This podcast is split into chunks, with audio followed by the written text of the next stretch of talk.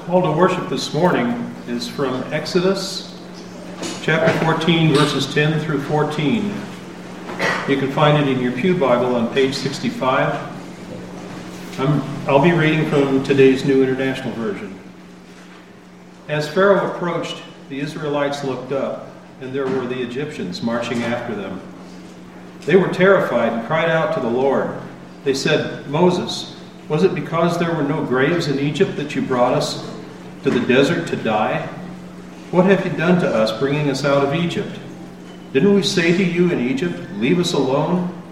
Let us serve the Egyptians. It would have been better for us to serve the Egyptians than to die in the desert. Moses answered the people, Do not be afraid. Stand firm. You will see the deliverance of the Lord will bring you today. The Egyptians you see today, you will never see again. The Lord will fight for you. You need only to be still. Amen.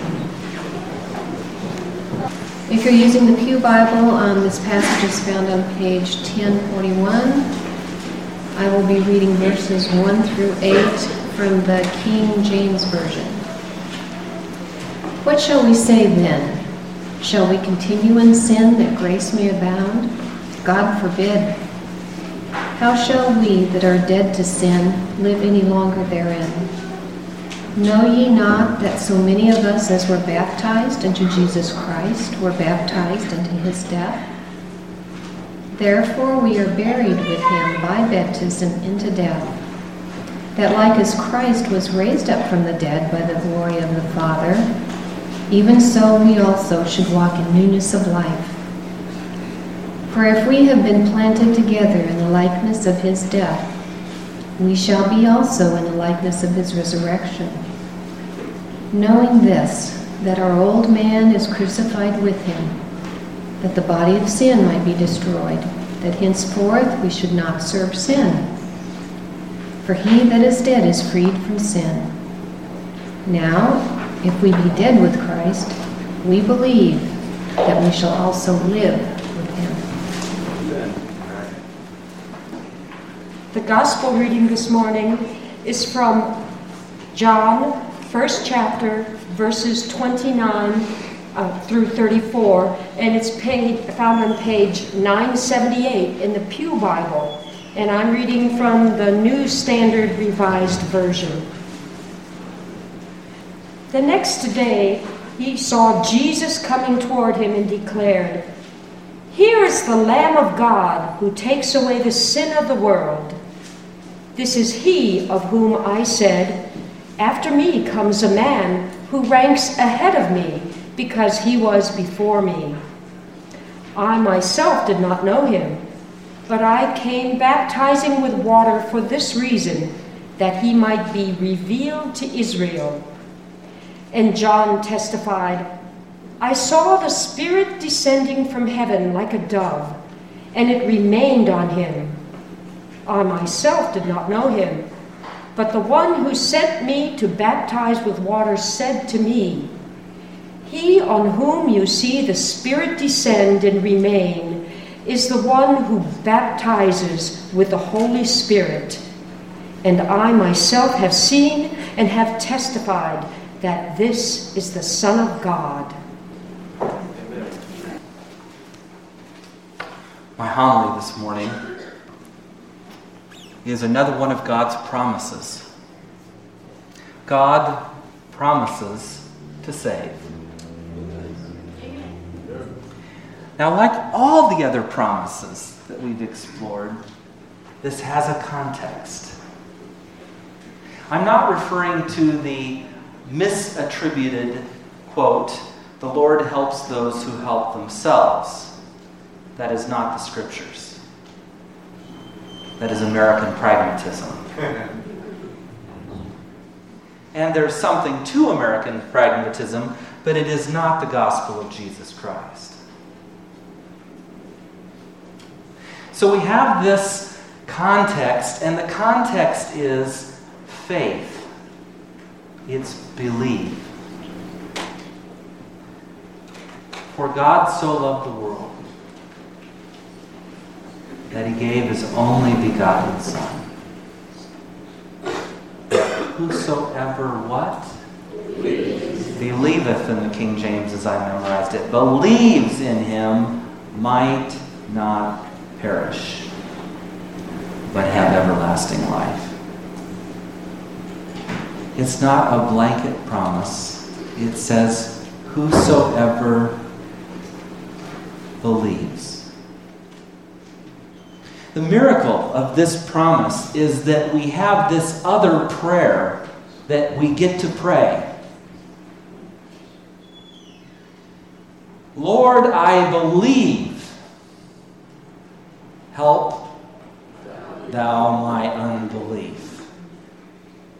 Even in the midst of our struggles to find faith, even in the midst of our doubts, even in the midst of our difficulties, our stresses, evidences to the contrary, we have a God who not only promises to save us if we can but find faith. Jesus describes the faith that's sufficient as a grain of mustard seed or less, for if we had the faith the size of a grain of mustard seed, we should be able to move a mountain. And so God not only says, if you can just find some belief, and if you can't, I'll provide it, makes him thoroughly and completely the Savior, does it not? Our partnership is an assent, it's a plea. It's a recognition that we ourselves, in our mortality, in our struggles, may not be able to find in a moment the faith. There are other models biblically of what this looks like. Abram, Moses. These people did, they acted. We read in Scripture that Noah built an ark. He did what the Lord commanded, and it was attributed to him as what? Righteousness. Righteousness. Abraham journeyed from the comforts of Ur the Chaldees to a place that he knew not, chose the life of a nomad, and God said,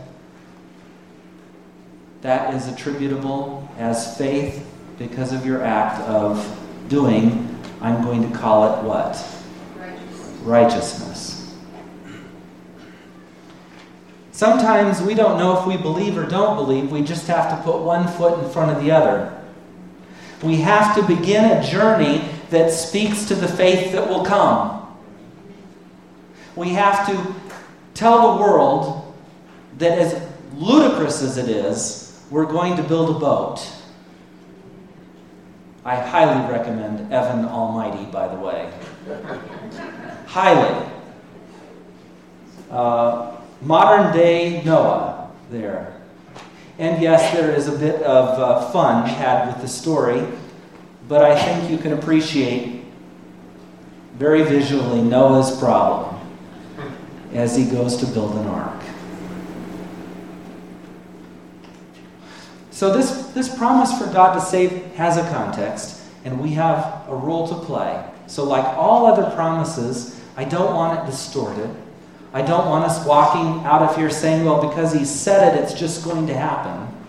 I want us to embrace it, to accept it, to make that faith real by taking that step, because we read also in Scripture, New Testament this time, in a very overused passage, faith without what is dead. But what kind of works are we talking about? Not a works of righteousness of your own. We're talking about the journey of Abraham who decides to go at God's call and puts one foot in front of the other. We're talking about Noah who wakes up and says, You know what? I don't feel like building an ark today. And Mrs. Noah kicks him in the pants and says, Well, you can't stay in bed either. Big boy, get going. It's the way it works. And so the ark gets built. And so there are those saved. Our texts today draw from some very interesting and important different pieces that I hope will come together in my title, Through the Waters. Turn with me to 1 Corinthians 10.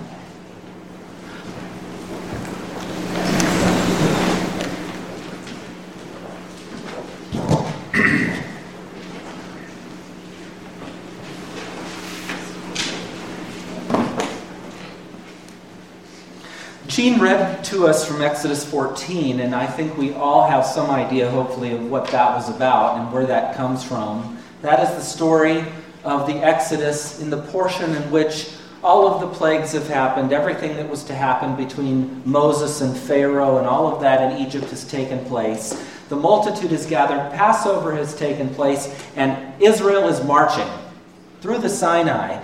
And instead of going a logical path around God leads them to a place where they're trapped in the one side on de- by desert and on the other side by sea.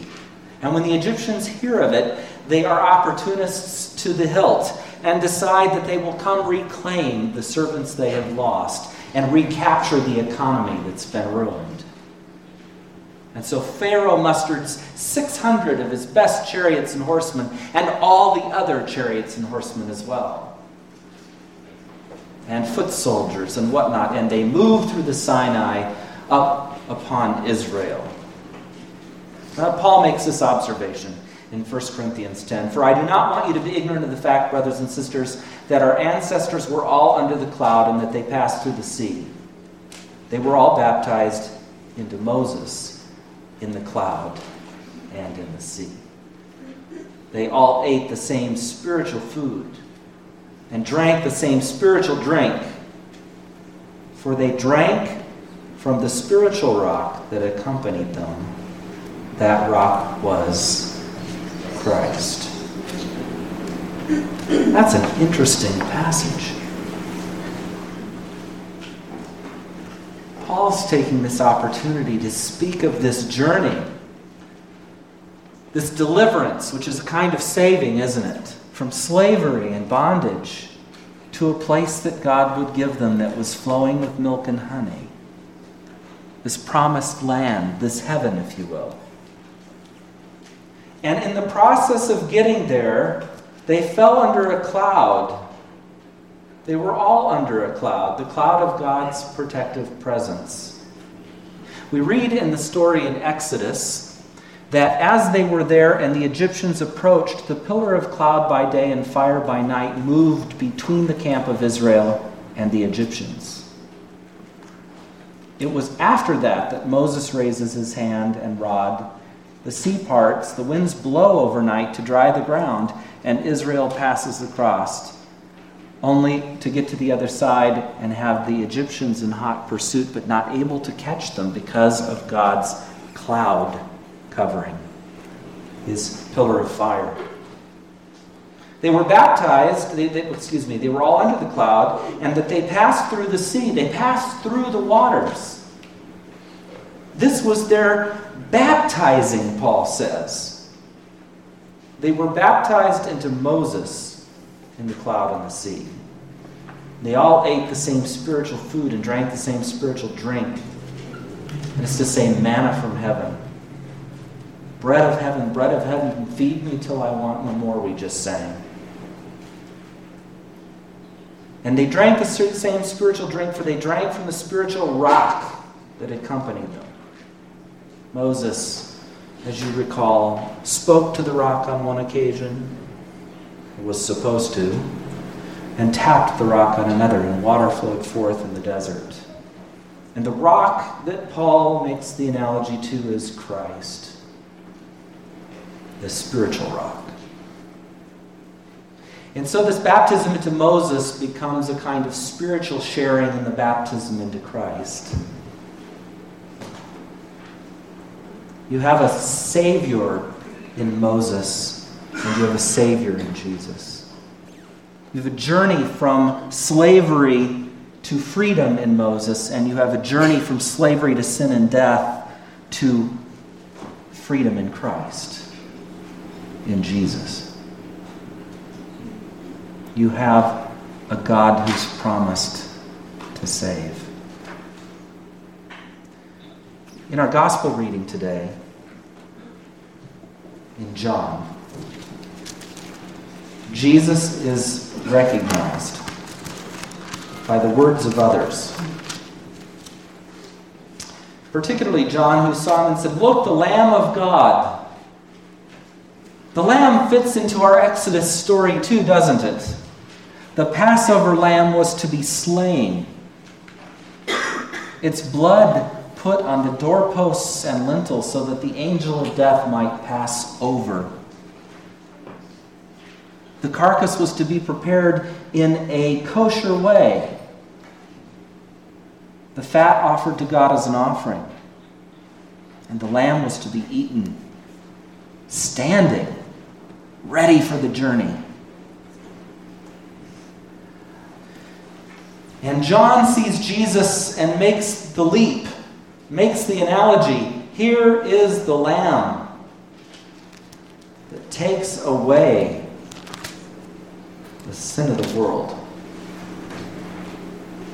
This is the one whom I meant when I said, A man who comes after me has surpassed me because he was before me, co eternal with the Father. I myself didn't know him, but the reason I came baptizing with water was that he might be revealed to Israel. For when we're baptized for the remission of sin, we're baptized into the Passover lamb who delivers us and cleanses us from sin. We participate, as Paul will note, in his death that we might participate also in his resurrection. We enter the symbol, symbolic grave of the waters of baptism that we might be born again of the life, the resurrection life of Christ. We experience in these waters the amniotic waters of our second and spiritual birth. And in all of these stories and in all of these acts, it isn't the water that saves. It's the rock from which the water flows. It isn't the bread that sustains, it's the bread of heaven. For man shall not live by bread alone, but every word that proceeds from the mouth of God. In these stories, it isn't the declaration of faith and the dismissal of the same that matters. It is picking up your foot and taking one step after another and committing to that journey. That's what Abram did. And it was attributed to him as righteousness. And if God says that, that's good enough for me. I should be so lucky. And Greg picked up his feet and went from one place to the other, and God attributed to him his righteousness. Could you handle that? That sounds pretty good to me. Maybe as the story goes with Enoch, one day I'll be closer to God's house than my own. And all of this will be done. But today I extend to you an invitation to this journey. I commend to our baptismal candidates this journey. I assure all of you that God does save. He delivers us. He leads us out. He calls us to this journey. But you've got to take the steps. May the Lord give us strength and grace to do so. Amen.